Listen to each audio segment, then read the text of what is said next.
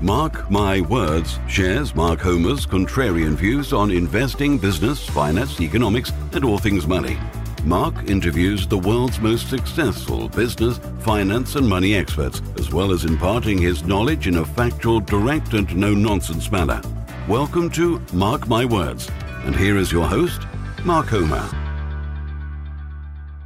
All right, I'm now going to introduce a huge pleasure to introduce to the stage my very good friend, my mentor, Mr. Mark Homer. What have you done today to make you feel proud? It's never too late to try. Hello, hi, good afternoon. Wow, there's loads of you here today.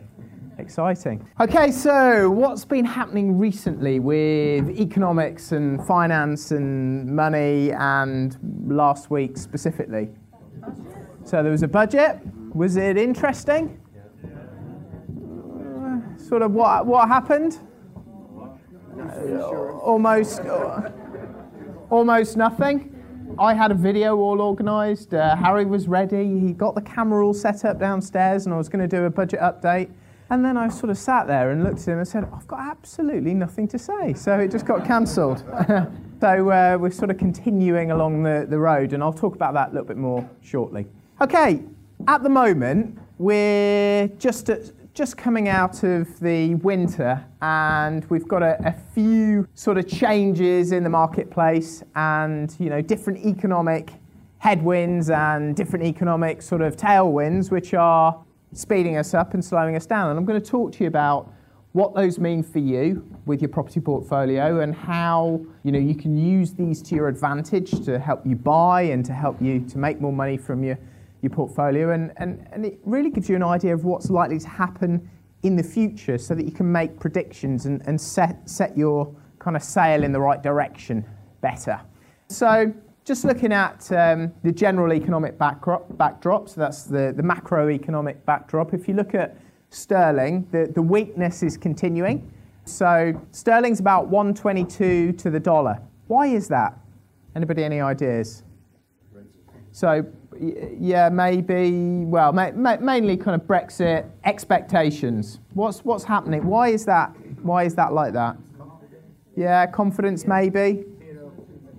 Yeah, so uh, lots of it's around trade, isn't it? The, the, the, capital account's probably not where it needs to be, and they're expecting there's going to be maybe higher tariffs and barriers if you if you try and export. Then you probably, if you're going to export into Europe, it's uncertain as to how much tax the, uh, the consumers in Europe are going to have to pay for your goods, so they, it may reduce. So there's all that stuff coming, isn't there? And they've got a few little uh, things in their pocket, haven't they, which they're going to pull out. I think they've worked out that this, you know, this Brexit bill, uh, this 50 billion, uh, they've worked out they haven't got to pay it. So I suspect they'll just be kind of sitting there saying, oh, well, we'll pay some of this if you let us have some free trade. And I think that's all going to start in the next, next year. So what does that mean for us? What does all this sort of stuff mean for us? this, this Brexit stuff.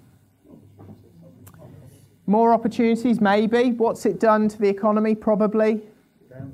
It's probably slowed it a bit. Where is the economy generally at the moment? A little bit of growth? I think it's quite good growth. If you have a look at GDP, GDP has actually grown 2.5% until the end of February. So, what's the target? It's 2%, isn't it? So actually, we've got really strong economic growth at the moment. If we didn't have Brexit, what would it likely be? Probably a little bit higher, I, I expect, because there'd be more certainty. So, so actually, the economy's doing really, really well. You don't read that every day in the newspaper, do you? Maybe not what they want to talk about at the moment. So these headwinds are sort of slowing, slowing it down. So prices are continuing to rise. So what kind of prices are going up? Yeah, food's gone up a lot. Yeah. Utilities, yes. Uh, a lot of stuff that's imported has gone up a lot because the pound has devalued. Yeah, what sort of stuff specifically? Yeah, car, cars probably have gone up a bit. Yeah, I've noticed that. Certainly, contract tires gone up a little bit. Has everyone noticed that? Sort of watch those as we renew them. Apple products have definitely gone up loads. I bought a new laptop just before Christmas and I was shocked. Yeah, yeah, they've really gone up. So all that stuff that's imported, you probably noticed. You know, you kind of high-end uh, ladies, high-end handbags. Have you have you seen what happened? We we went around Selfridges. I have to do this every year with Gemma, and it, it don't like it. Um, and um, on a whole number of levels, but we we have to have this weekend where we go and stay in London just before Christmas, and she goes and finds her handbag and all this stuff. And I just find the whole handbag thing at that level just, you know, you're buying something for, I don't know, 1500 quid that's worth 30 quid. Do you know what I mean? It's, it just sends me bananas, but I just sort of zip it and, yeah. Yeah, oh no, just, I wouldn't even tell him. He just, what? this is crazy. Like, so we go along and, um, and, you know, look at all this stuff. And I noticed just before Christmas, if you go around all the high-end sort of designer boutiques and they've just got a line through the price and then sort of another exactly 15% added on. They've probably changed all the tags now. But that seemed to be what happened as soon as um, you know sterling depreciated. All that stuff, all the high-end stuff like that, just went up about 15%, and it, it, it was pretty much across the board. So we've imported all this inflation into our economy. Yeah, we've imported these price rises, and they're not they've not all made their way through yet, but I think they will continue to. You know, you continue, you'll see more and more of it come through to the supermarkets. Your costs will probably go up with your properties, so utilities will go up. What other stuff is there that's going to cost you more, probably? Definitely the development costs have gone up. I've seen that in the last year, 18 months, probably 10, 15%. Builders are having to source their stuff from elsewhere. I know the builder we've been using gets most of his stuff from Poland. That finished, and he got on a plane to China, and, uh, and he found a you know a load more even cheaper stuff. Came back with a big smile on his face. Obviously, he wouldn't tell me what prices he was now getting, but. Um, yeah, so, so you'll probably continue to see your material prices increase, I suspect, through, through the year. Anything else? Tax? Yeah, I, I suspect they've done most of that. I'll come on to that in a little bit. Any other raw materials that are going to go up? Commodities have calmed down a bit, haven't they, like gas and electricity? Yeah, maybe. But unless you're kind of doing big apartment blocks with big steel frames, I'm about to sort of maybe start something like that, so that might cost a little bit more. Sorry? Jewelry. Yeah, yeah I'm sure it has gone up. Yeah. But um, yeah, I, I'm just thinking in specifically in terms of our, our property businesses. Bricks. Where do bricks come from? They used to come from just over there because this was a big brick pit. But um, yeah, I, I, don't know. I haven't seen that much kind of brick inflation, if I'm honest. But I'm sure it's coming. So the FTSE has gone up loads, hasn't it? So the stock market has increased. It's gone from like 6,800 to 7,350 in about six months. Why is that? Why has it gone up so much? Sorry?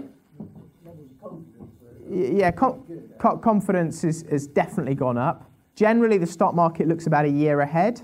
So basically, the stock market's telling us that it expects the, the economy is going to be in a better shape and, and continue to grow in about a year, yeah, which is quite good. It also went up clearly because when sterling or the pound devalued, that then increased the amount of money which a lot of FTSE 100 companies were making because they were lots of their profits are, are based abroad. So if they then make more money abroad and they bring it back, you know, and, and convert it into pound sterling, because sterling's weaker, then it means they end up making more money. Why else has the FTSE gone up a lot? Why else has the stock market gone up a lot? Yeah, definitely. So with, with, um, with our stock market, it's very closely linked to the American Dow Jones, and that's gone up stacks. Why is that? Yeah, probably Donald Trump.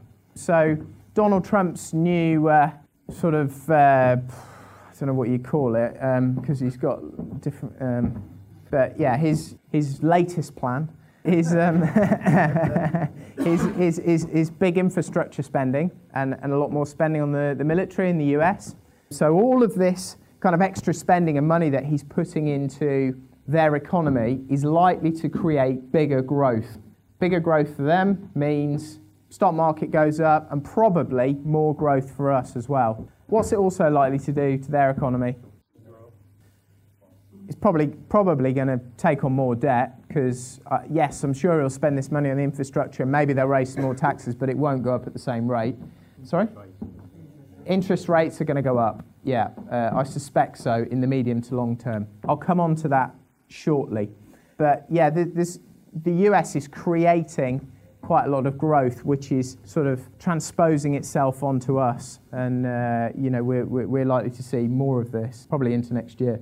So, interest rates, what, what, what's likely to happen to interest rates? Well, this is a slightly more complicated equation because what affects interest rates the most? What is it?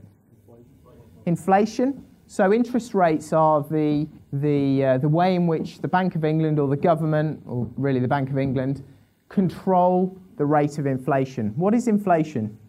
Yeah, so raising prices or the devaluation of money over time is inflation.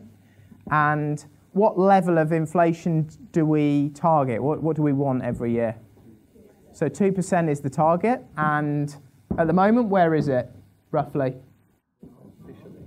Officially, officially and unofficially. That's an interesting uh, point, isn't it? Yeah.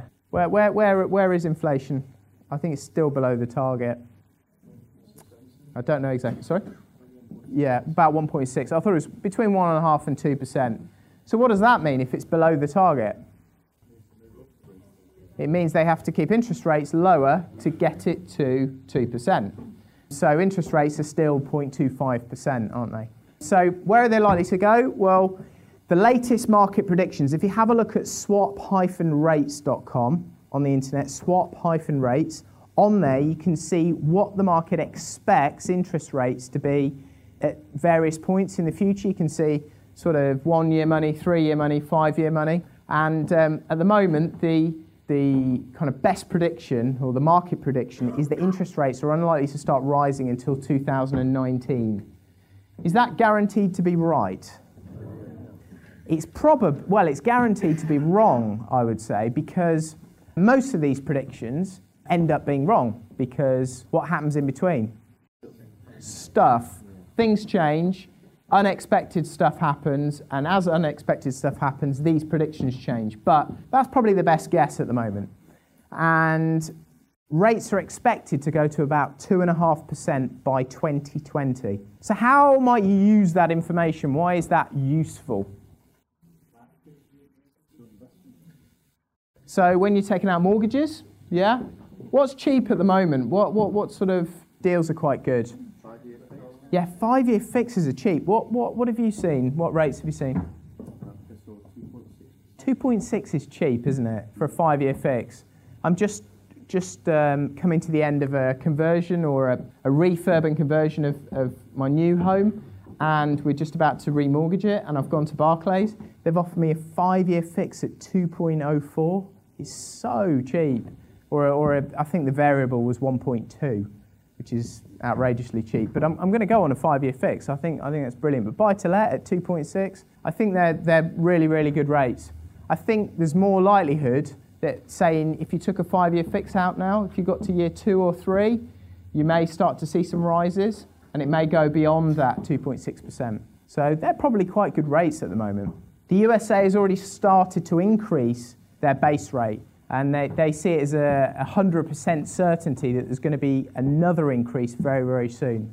So at the moment, they're 0.75, but they reckon in the US they'll be two and a quarter by September 18. So obviously they drag our economy along, you know, they drag our sort of growth up or down, and they're probably a future indicator of where our interest rates are likely to end up. But what's the difference that we've sort of got at the moment that they haven't? Yeah, so, so they're not going through this sort of change in their economy where their, their trade situation is going to be dramatically changed, although I think Donald Trump's taken them out of lots of stuff. And he'll probably put them back into it next week when he's uh, sort of, I don't know, when he gets his caffeine rush or something else that changes his emotional state. So this is a bit different. We're, we're different from sort of the rest of Europe and the US and other places like that at the moment, just because of, of us coming out of the, of, of the EU. So these interest rates, very important. We should focus on where they're going. What sort of, uh, are most people buying properties now in limited companies? Yes, no? Yeah, is anybody buying personally? Yeah? Still, you Just any why? Any reason why? I'm not saying it's the wrong thing to do because it. Yeah. Yeah. Yeah. Well, I mean, it's not necessarily the wrong thing to do. If you were just having a few properties, it may still be the right thing to do. And the, the only way to work out what the correct thing to do is to sit down with an accountant who really understands how these tax changes are likely to affect you. But if you're buying in a limited company, um, you If you love to travel like me and you understand the power in escaping the money for time exchange trap, but you just don't know how to do it, then building an Airbnb consultancy business could be exactly what you have been looking for. Right now in the UK, there is a completely untapped opportunity through helping struggling Airbnb hosts by turning around their underperforming properties and generating you huge commission payments in the process. We are going to teach you all of the tools and all of the techniques that we've learned over the last five years through building our very own multiple six figure Airbnb business, arming you with everything that you need to swoop in and save the day. Minimal startup costs, zero risk, and almost unlimited potential. Sound good? Welcome to the Airbnb Consultant. Contact us through any of the channels included in the studio notes to get the conversation started.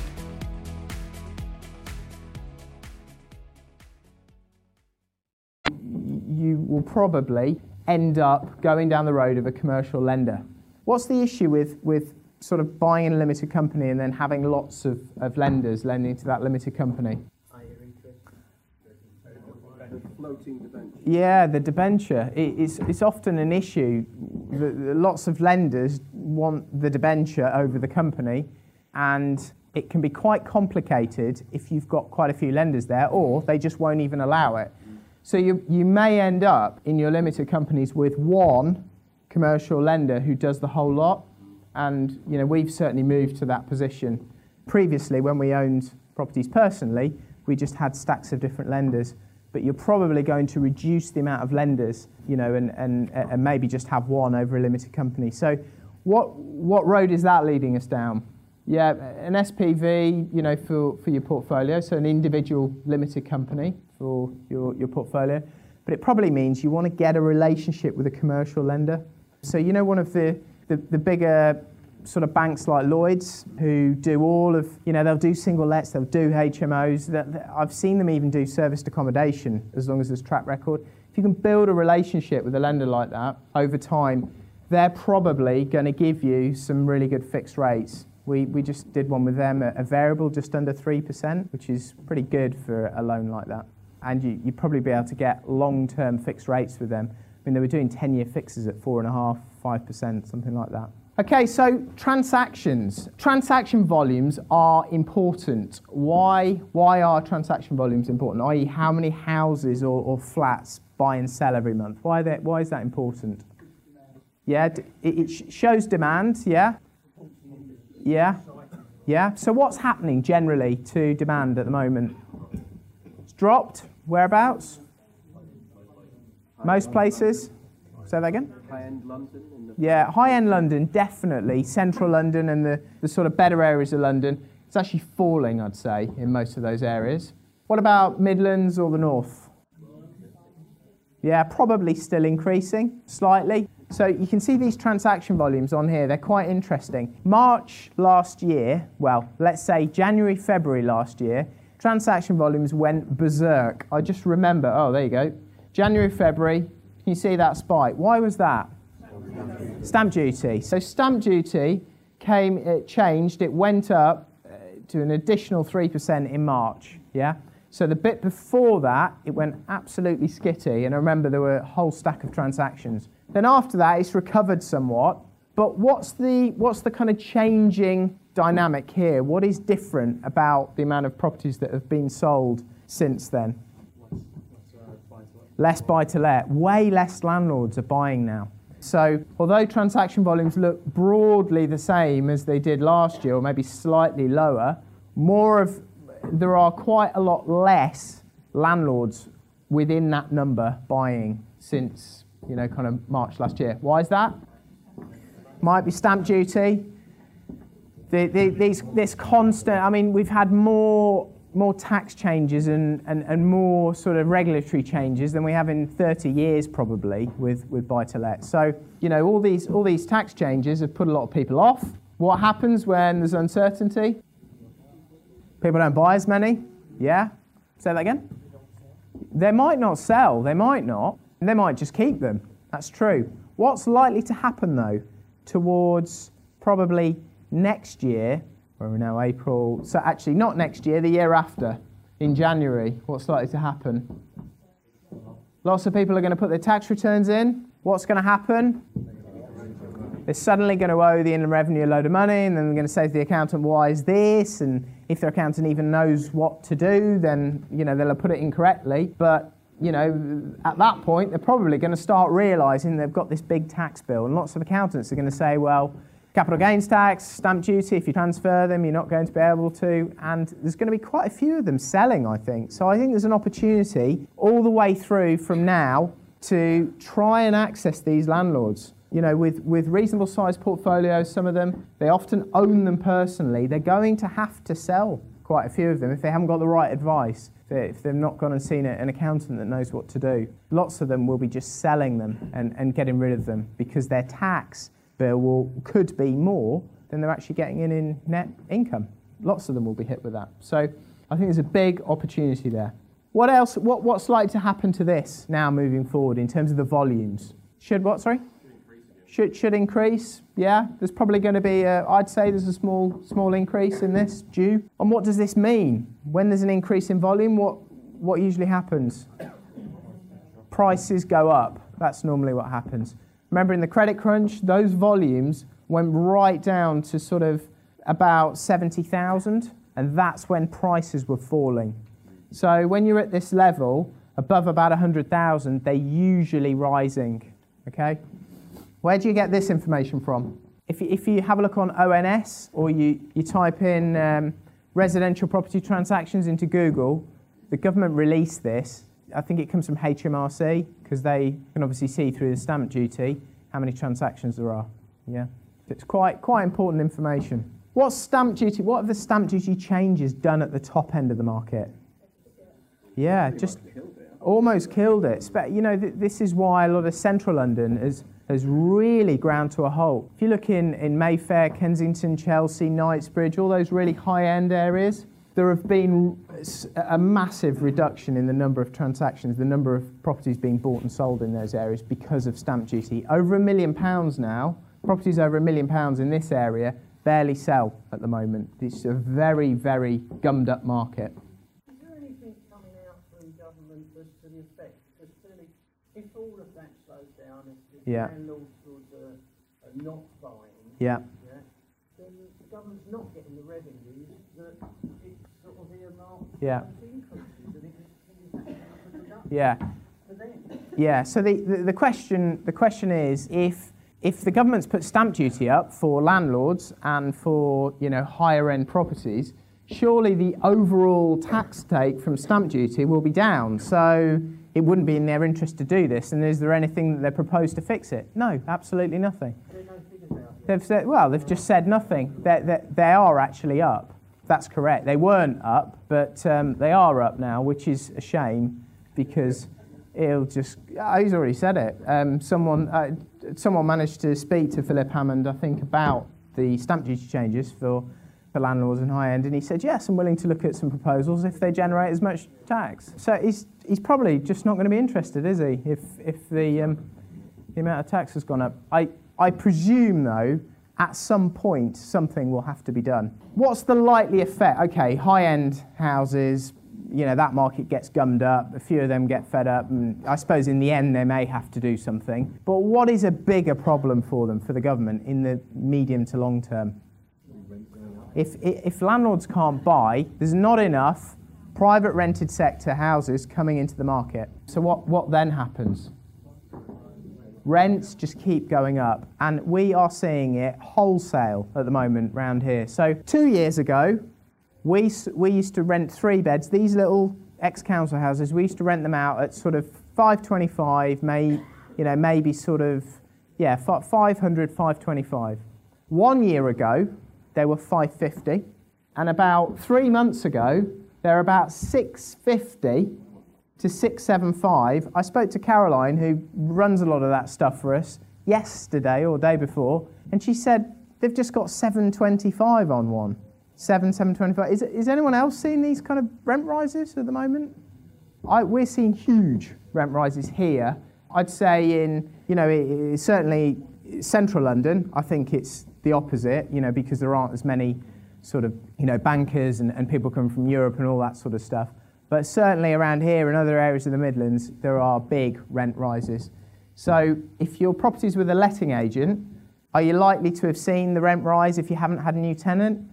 Probably not. It's when you get a new tenant or sort of when you, you know, what we often do is they, they have to renew their tenancy and they can either sort of renew and sign up for 12 months, or if they don't want to do that, then they have to accept a, a £25 a month increase in the rent, and often they accept it. Yeah, so we just step it up over time, and then when you get a new tenant in, any new tenants on these three beds now, it'll be 700 quid, I think, um, which is it's just huge. The, the rent rises. So over time, there's going to be more pressure mounting, I expect, on, on the government because less of these tenants will be able to afford, you know, to, to, to, live in um, live in rented accommodation. So they're going to have to supply.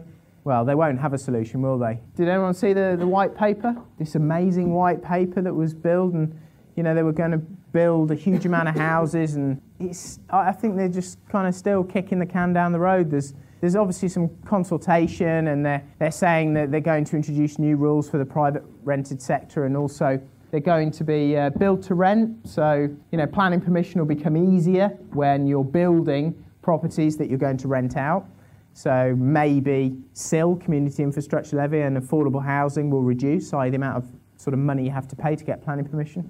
And they're also saying that they're going to do longer term tenancies. But it sort of feels like more of the same, just tinkering around the edges. I just don't get the feeling that they're going to be, you know, building in the green belt or, you know, reducing, you know, planning regulations massively or anything like that. So I think this is just going to continue. But I suspect at some point they're going to have to do something with the tax. But maybe they haven't got enough of a problem yet. Maybe Shelter hasn't made enough phone calls to number 10 yet. Question? Yeah, I just wanted to say that in my area, which is Yeah. Forest, New Forest, which is Bournemouth. uh, Around there. Bournemouth, Yeah. There's a lot of new houses going up. Are there? All on green land, which is, Is it? land. Yeah. People have got their horses and they Mm. their horses off the forest. Yeah. And there's a big, I mean, it's all been accepted. Yeah. It's, In the New Forest. yeah. That it's- surprises it's- me. It's going right up, there's agricultural land around the new forest. Yeah. And then it's going right up to the edge of the national park. Mm. And it, uh, you know, anywhere where there's trees, they're going to cut trees down. Are they? put houses. So it is Yeah. Yeah. Mm. Well, I, I, I suspect the planning consent for that was granted some time ago. It's part of the new thing. Yeah. Yeah. Yeah, well, they, they are around here as well. And, you know, they're building loads here on Hampton and there's going to be more at Haddon. But in certain areas, it's still hard work to get planning, no matter what they say. And, you know, if, it, if, it's, if it's the green belt, it's still almost impossible. So those areas are probably designated differently. So, yeah, I think, um, I think these issues will continue. I don't see any change. Okay, so house prices. Um, the best source of working out where house prices are going, I think, is RICS. I think RICS, you know, this is the um, Royal Institution of Chartered Surveyors. So the surveyors are out valuing properties all day, so they, they really know what's going on, don't they, in terms of, you know, what's happening. And they say there's still a big supply-demand imbalance, although the house price growth has probably slowed down a bit. But nationwide, think that the growth over the last year is 4.5%. So we, we're still growing at about 5%, something like that. Landlord purchases down, we know about that. But even RICS say across the country, rents are growing strongly and likely to continue for the foreseeable future. So what does that mean for us in terms of rent, rental growth? What, what, what can we, how can that, that knowledge help us when we're kind of shaping our property business? Yeah, so you might think to yourself, well, house prices aren't going to grow as much. Yeah, we need to trade out of a limited company, so the cost there might be increased. maybe we're going to pay a little bit more tax. But rental growth is likely to be higher in the medium term, so we're probably going to end up making more cash flow anyway to pay for these extra costs. Usually, when costs go up, businesses, landlords have to put their prices up, i.e., rents, to, to react to that. So that's, that's already happening. So the budget, as we mentioned earlier on, there was absolutely nothing in there for landlords. Um, I, heard, I heard a few rumours that he was going to include limited companies in these new changes, and uh, uh, you know, which would mean that you wouldn't be able to offset all the mortgage interest within a limited company. Nothing like that happened. Um, there were no changes for landlords. Hopefully, this will continue where he just sort of leaves us alone now.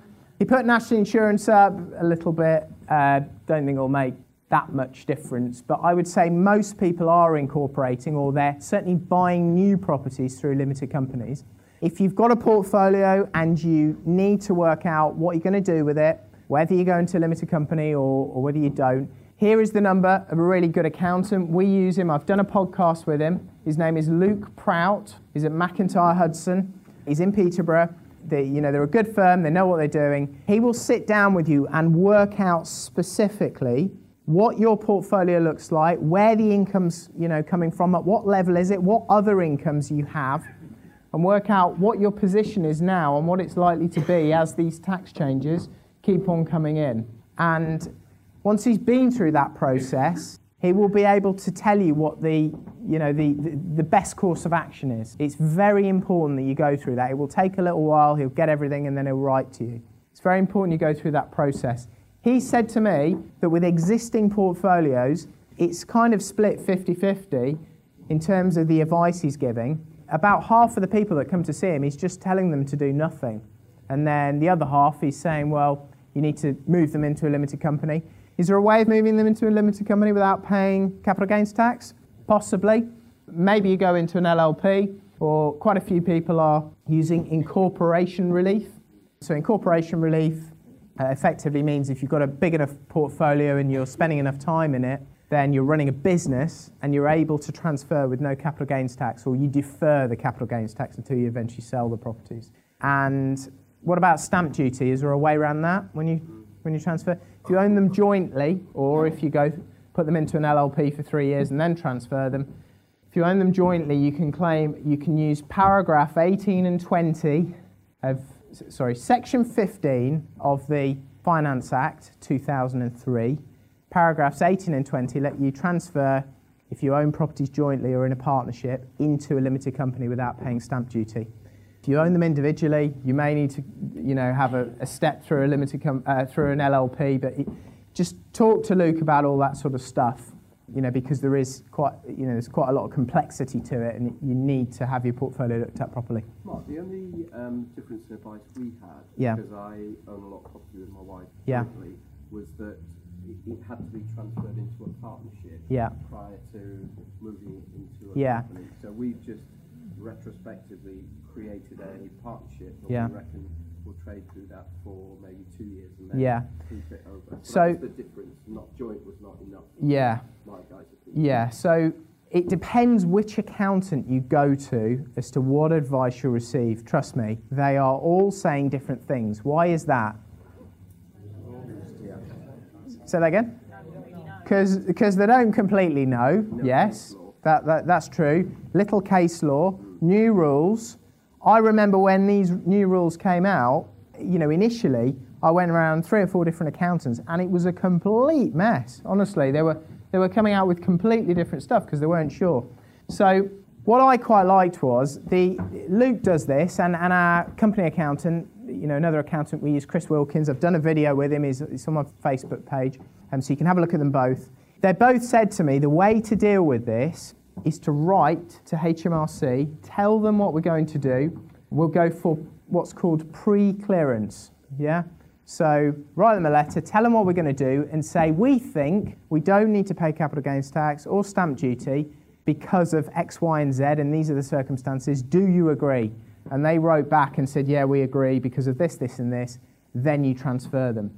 So your accountant's likely to want to do that because it sort of puts a nice piece of steel under his bottom, yeah? And also, it just gives you certainty about the position. And actually, they came back and said, yeah, the properties are owned jointly, so we think that's a partnership. They were happy with that. But it probably depends which officer at the Inland Revenue receives the letter, to be honest. And at the moment, they're issuing those clearances. And the accountant said, you know, sort of get them in whilst you can, because who knows how long they'll be issuing them for. So that's working at the moment. I just had another one back last week for another portfolio. So that's a good way to deal with it. Sort of tell them what you're going to do, and then later, if they come back and say, "Look, you transferred all these, we're not happy, whatever," you can say, "Well, I got clearance. We wrote to you." It's very unlikely then that they'll, they'll well, they can't go back on it as long as the circumstances are correct, and you, you- sort of told the truth in the first place as to what the circumstances were. One more question? Yeah, um, just going back to what Yeah. you were saying previously, given the anticipated rise in rent, does that Yeah. make you more sanguine about single uh, want, Yeah. want to continue to buy single properties Yeah. get BNB? So, so um, these rent rises. Does the, the question was, do these rent rises make me a little bit more comfortable about continuing to grow a portfolio with single-let properties? Well, I'd be happy to do that. I think these rent rises are, you know, they're clearly here. They're happening. I think they're continuing. So, yeah, I, I of course I'd buy single-let properties. I don't buy them because I, am focusing my time on doing bigger buildings now. So I'm, I'm buying commercial stuff and converting them. I'm in the middle of a really big deal at the moment. Could be about 100 apartments. It's a, a big sort of department store. It'd be, you know, quite a big project. I haven't exchanged on it yet. It might fall through. So that, that's the sort of stuff I'm sort of focusing on. We've, we've just finished a 37 bed HMO as well, uh, split into cluster flats. We're getting as much on a room as you do on a, in, a, in a house in this town. Uh, it includes utilities and kind of, you know, all the bills and all that sort of stuff. It's a very, very high-end HMO model, um, which I really like. Uh, but would I continue to buy single lets? Yes, absolutely. If I could buy them at sort of 20 at a time or something like that, so my time is really well spent, I would do that. Uh, I think it's a, a good, I, I still think it works. I, th- I think it's a great model. I'm going to, I'm struggling to get lending because I'm trying to buy Yeah. Yeah, so they don't want to lend to you because you're buying stuff below 50,000.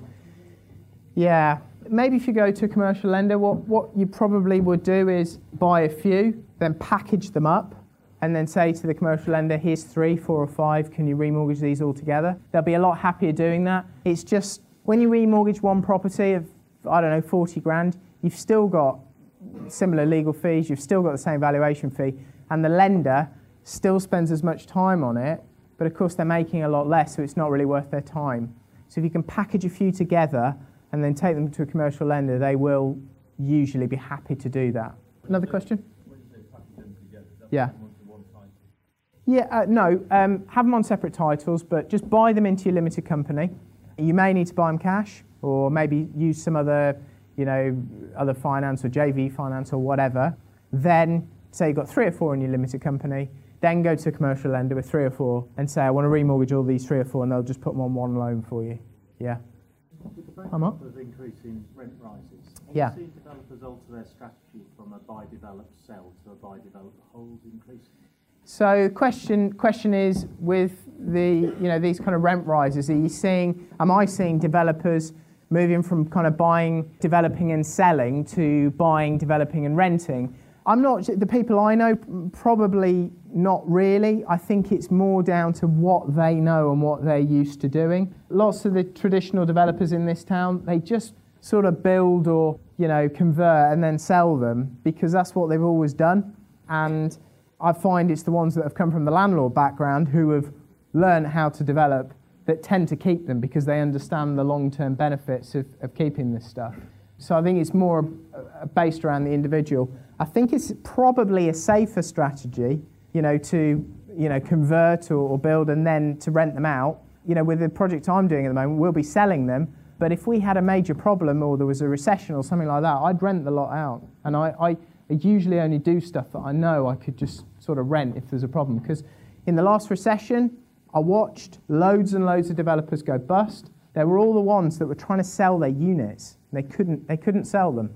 So they, their cash flow dried up and you know, their, their banks took their properties. But the ones that survived either were just landlords renting stuff out or developers that then switched and rented the stuff out, got income in, you know, sort of traded their way through the recession and then got out the other end and either, either sold them or continued to rent them out. Those guys were all, most of them were fine.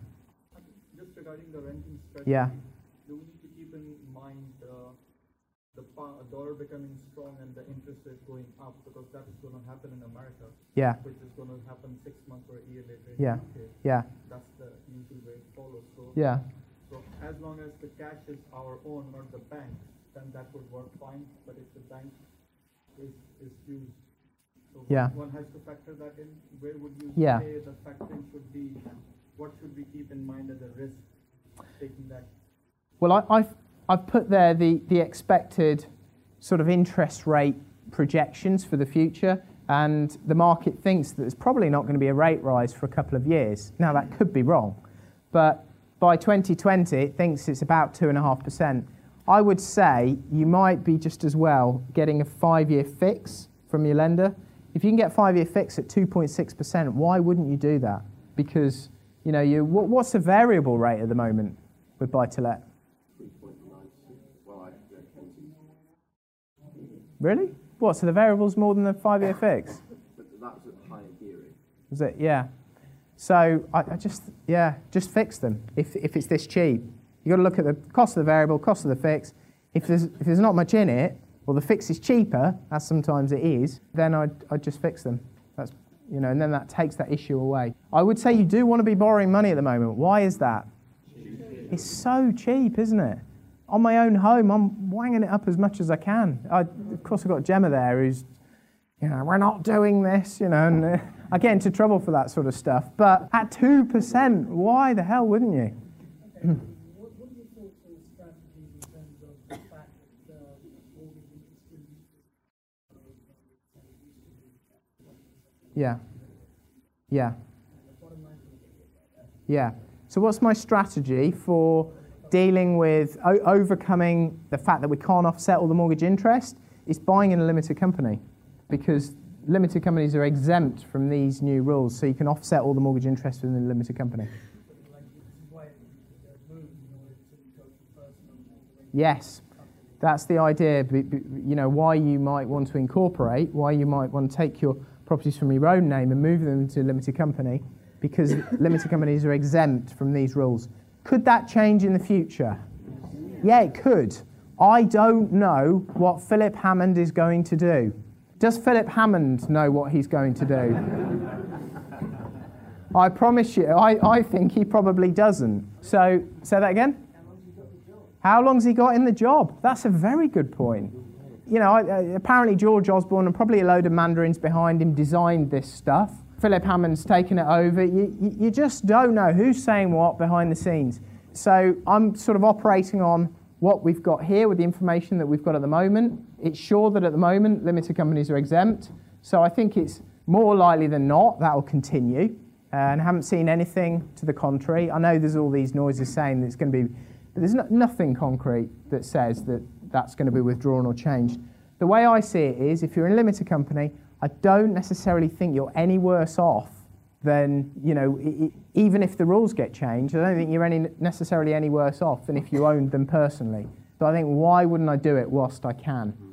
The other, there are, there are some benefits to having it in a limited company, and that's the, the, the ability to pay less tax as long as you don't draw the money out. If you keep the money and the properties in the limited company, you're only going to be paying 17% tax instead of potentially, personally, you might be paying 40 or 45%.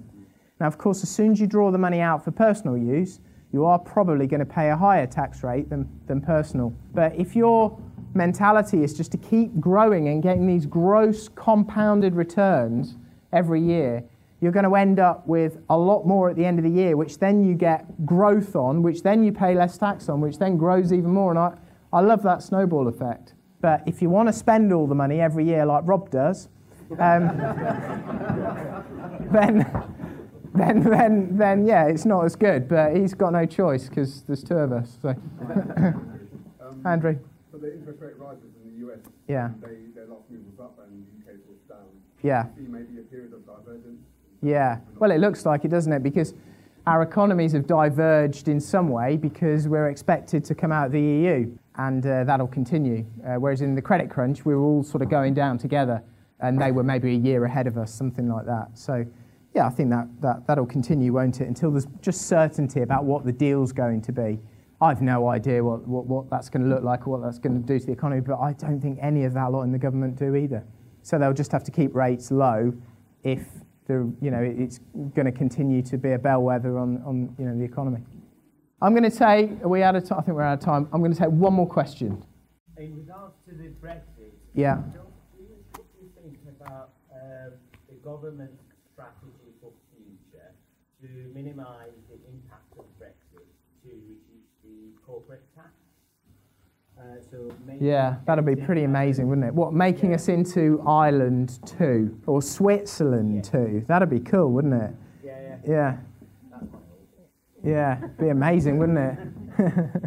the British Virgin Islands in London. I look.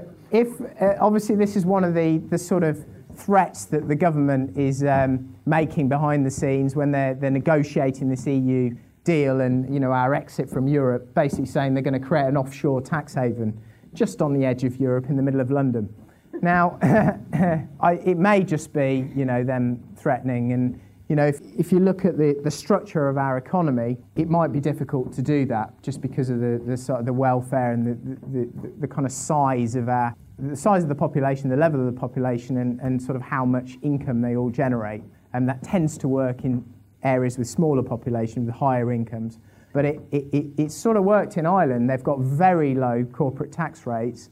And, you know, if we end up with a, a really, really low corporate tax rate, that could be amazing.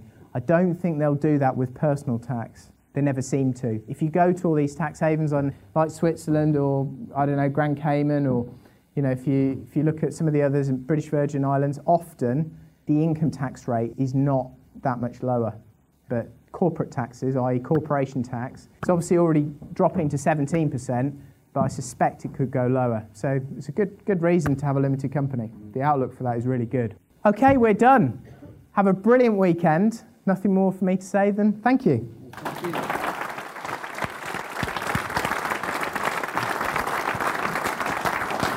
Thank you, Mark. Mark, good or is he good? Another round of applause for Mark then, please.